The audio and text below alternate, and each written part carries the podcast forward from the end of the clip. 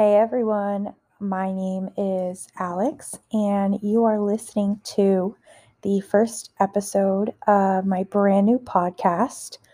Um, I don't have a name yet. I don't really have anything planned out, and honestly, I have been pretty nervous to do this. Um, I don't know why, because this is something that I do for a job and a career, but I think for some reason this just made me a little bit more nervous um, because today I am going to be sharing with you a sermon that I wrote, and I've had it for a while, and I think I've just been so nervous to share it, which is crazy, but um, I've been like praying and going back and forth about if it was worth me talking about, and I really wasn't sure. And then, I, you know, I think one of the reasons why I was so uncertain is because sometimes I just feel so unworthy to be someone that shares a message or shares the word of God, um, just because, like, I'm a sinner and I'm not perfect, and sometimes I wonder, like, who am I to share something that could potentially impact somebody else. But I have come to a point where I realize that if the Lord is calling you to do something, that you just need to do it. And you can't always worry about like the result, because that's not for us to worry about. All we have to do is be obedient to what we feel like the Lord is calling us to do. So I am just going to share this with you guys, and if it goes horribly, I don't know. I hope it doesn't, but um, this is something that I have, this specific message is something I've been thinking about for a while, and it's something that the Lord has been teaching me, so I really, really felt like I wanted to share it. So if you are a new believer, um, I'm going to be reading a passage from the Bible and then talking about it, and if you already know a lot about um, the word and everything, we're going to turn to the book of Numbers. So let's open up to Numbers eleven, and we're going to go back and look at the story of the Israelites in the desert. So if you weren't someone who was raised in a Bible school, you're probably familiar with the story, but for those who listening who maybe didn't have that type of education, so just to give you a little bit of a background, the Israelites were trapped as slaves to the Egyptians for four hundred years. So they were forced to live in Egypt, live in poverty, and work as slaves, um, building and doing whatever the Egyptians wanted them to do. The Israelites were promised Um, a deliverer to rescue them. It was like prophesied um, in the Old Testament that there would be someone to come and deliver them from slavery. And after four hundred years of being enslaved, there was an Israelite named Moses, if you're familiar with the story. Um, and Moses stood up to Pharaoh, who was the ruler of Egypt at the time. And Moses led the Israelites into freedom. So he basically was sent by the Lord to rescue the Israelites from slavery. So when we jump into this story, the Israelites are crossing the desert out of Egypt on the way to the land that was promised by God for them. So um, that's just kind of a little bit of a background. So let's go to Numbers chapter eleven, and I'm going to start at verse four. One day, some worthless foreigners among the Israelites became greedy for food, and even the Israelites themselves began moaning, "We don't have any meat.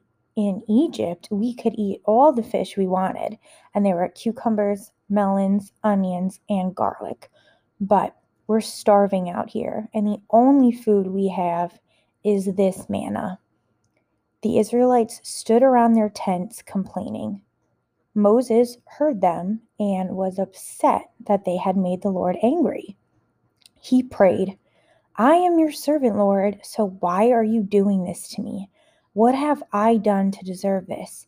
You've made me responsible for all these people, but they're not my children. You told me to nurse them along and to carry them to the land you promised their ancestors. They keep whining for meat, but where can I get meat for them? This job is too much for me. How can I take care of all these people by myself? If this is the way you are going to treat me, just kill me now and end my miserable life. Tell the people, consecrate yourselves in preparation for tomorrow when you will eat meat. The Lord heard you when you wailed. If only we had meat to eat, we were better off in Egypt. Now the Lord will give you meat and you will eat it. You will not eat it for just one day or two days or five, ten, or twenty days, but for a whole month until it comes out of your nostrils and you loathe it, because you have rejected the Lord who is among you and have wailed before him, saying, why did we ever leave Egypt? Um, yeah, I know for those listening, that whole rant seems like it could be totally fake, but I swear it's not.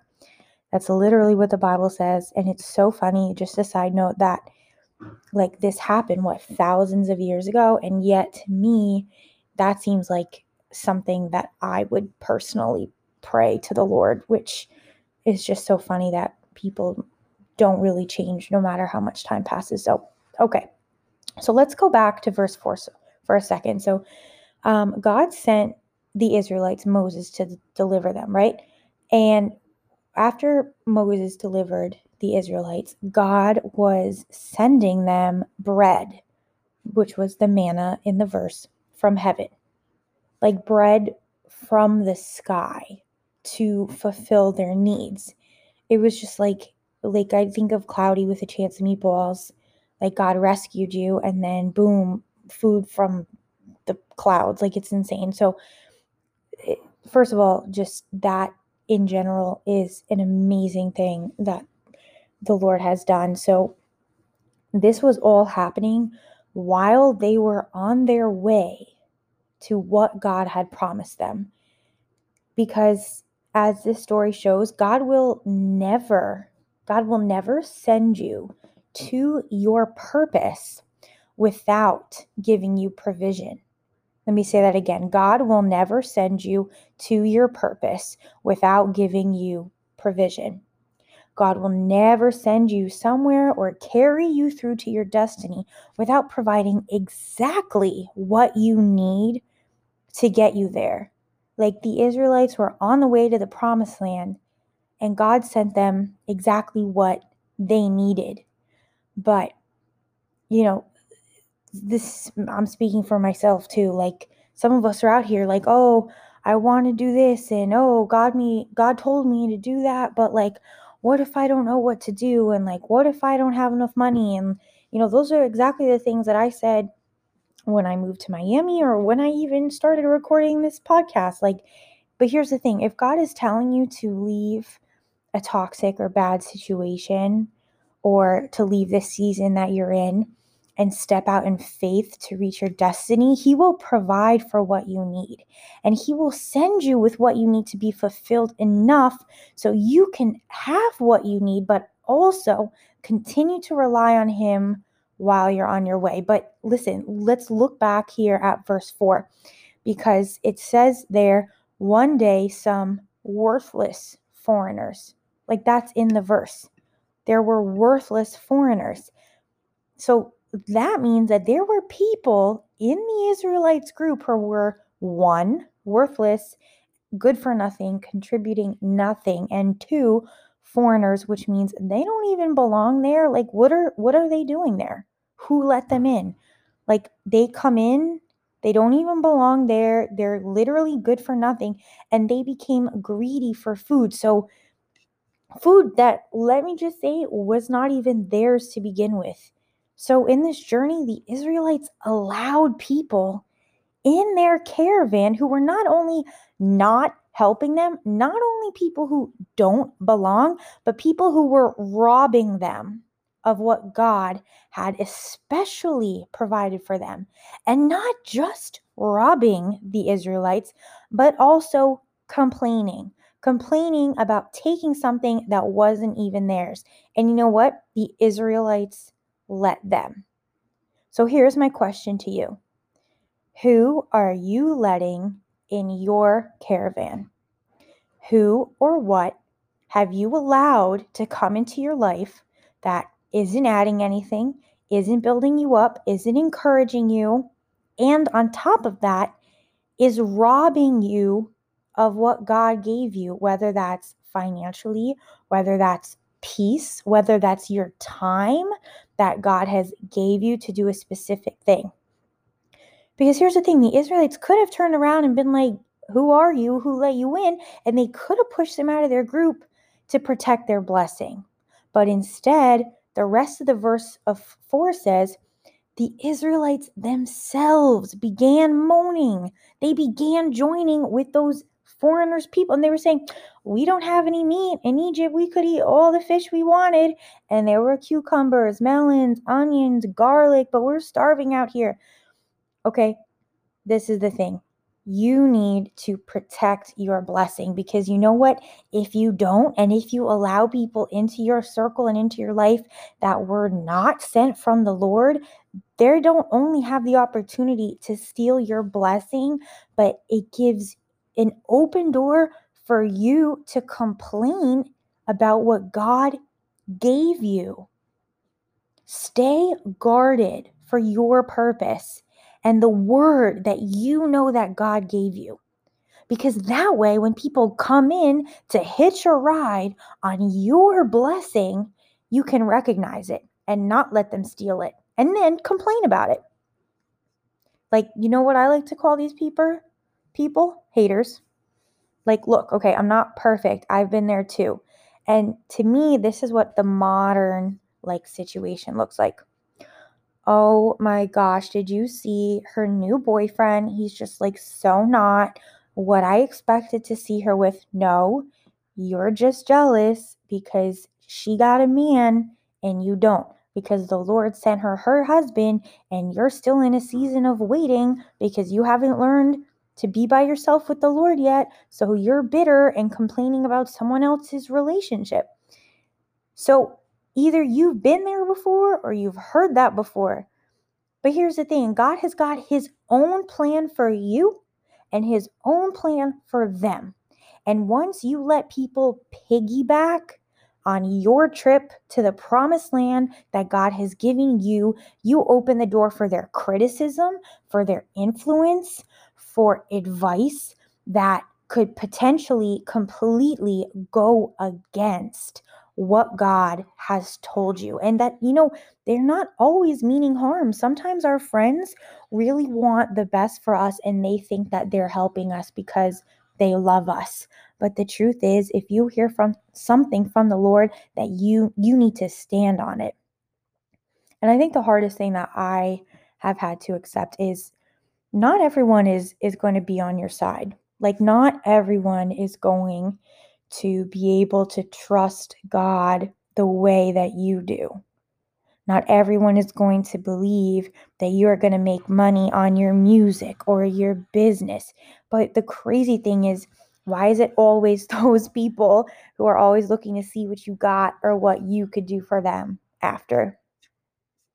So protect your blessing. All right, so let's go down to verse ten and we'll see how Moses responds to this. So the Israelites stood around their tents complaining, right? Moses heard them. He was upset. He said, Lord, why are you doing this to me? What have I done to deserve this?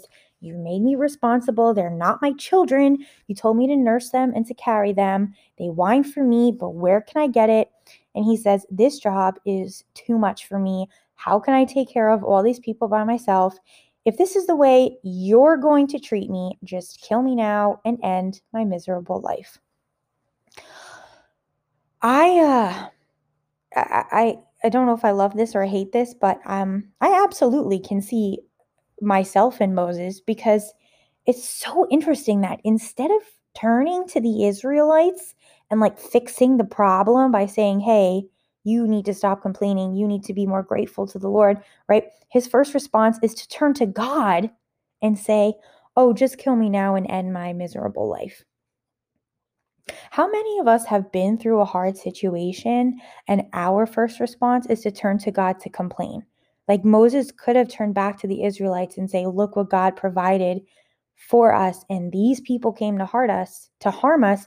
But instead, he turned to God to cry about it. And and listen, I don't know about you, but I know that for me, there's been quite a few situations that I have gotten myself into because of my choices. And then I turn to God and blame him for like me doing that when God's like, listen, I didn't make you date that person when you knew you shouldn't. I didn't tell you to let that person into your world when you know that they have nothing but drama going on. Like, that's not God. That's me. Those are my choices, right? So the Lord hears Moses and tells him to get seventy leaders uh, to appear before the Lord in response. And this is in verse eighteen. He tells, he tell, um, sorry, he says, tell the people, consecrate yourself in preparation for tomorrow when you will eat meat. The Lord heard you when you wailed. And then it says, you're not going to eat it for one day, two days, five, but for a whole month until it comes out of your nostrils and you loathe it because you've rejected the Lord who is among you. And you have, um, wailed before him saying, why did we ever leave Egypt? So listen, why is it that as soon as things get hard, we wish for where we used to be? It's like we have forgotten just how horrible those situations were, right? The Israelites were held captive as slaves for four hundred years. The Lord rescued them. He delivered them. He sent them on their way towards their promised land. They were in a tough wilderness season in the desert, but they were on their way. And God was providing for them as they were on their journey. And yet, because they let the wrong people into their journey, they began to complain and compare where they are to where they were. They took their eyes off of the path they were heading to and turned around. And as I study this, I ask myself, what is my Egypt? What in my life did God rescue and deliver me from? And why is it that I am so quick for that time in my life again as soon as things get a little bit challenging? And you know what the answer is? This, let me tell you, this is what my Egypt is. It sounds like this. Well, at least I wasn't lonely. At least I had someone to spend the weekends with. I know that wasn't the person I was supposed to be with. That relationship was built on sin, manipulation, and I was so far away from God when I was with them. But now I miss them because now I'm all alone. It doesn't matter that God set me free from that bondage. It doesn't matter that he set me free from an abusive or manipulative person. I just miss going on dates. And listen, here's the thing. Sin only feels good for a season. It doesn't last forever. The word says the consequences of sin is death. So why is it that when we're pressing in and we are seeking the Lord and God steps in, removes those distractions and temptations from our life, that is the, the first thing that we want as soon as we are a little bit uncomfortable? And the answer is the enemy knows exactly what your weakness is. Maybe you're lonely and he knows exactly the kind of person you are drawn to. You know, I heard the de- uh, someone once say that the devil is not omnipresent like God. Like he can't be everywhere at once. So when he sees that you're doing what you're supposed to be doing, he's going to send something or someone in the path of your caravan to steal your focus, your vision, your gifts, and your provision. I'm just going to wrap this up with this verse. It's uh, First Peter, First Peter five, verse eight. It says, be alert and of sober mind. Your enemy, the devil, prowls around like a roaring lion, looking for someone to devour. And that's the thing. The devil knows exactly what our Egypt is. He knows exactly what God rescued us from. He knows what we like. He knows our weaknesses, and he will try to get us back to that place of bondage. So be alert, be of sober mind. And when useless foreigners come into our life as distractions from what God has set before us, you need to say no. And you got to realize God is, is right next to you in the wilderness. And I'm telling you, listen, I know it's hard. It's not easy. But the thing is, we don't see everything. We don't always know what the promised land is, right? Some of us are hanging on to that scripture. God has a good plan for my life. God has a purpose for my life. God is a, a has a plan to prosper me, right? Like I can't, I can't, please tell me I'm not the only one who repeats that in my head whenever I'm like not sure of what's happening here. You know, God doesn't like rescue us and then just leave us to die in the desert, you know? And God knows, like God knows that it's hard. You know, we're out here, it's hot, we're tired, our feet hurt.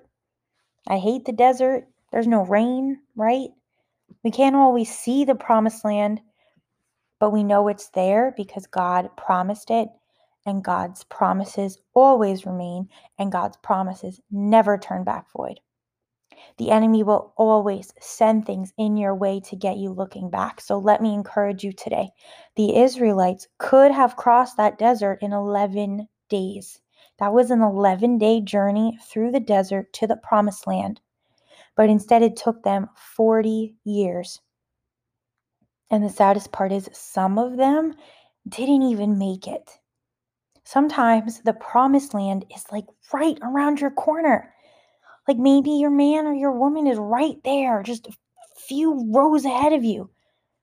But you're so busy texting that person that you know you should not be talking to anymore, that it's going to take you longer to be where you really want to be.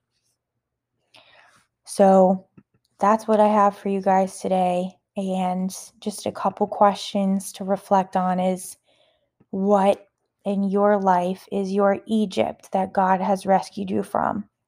And what are some things that we can do to intentionally keep our eyes on the promised land?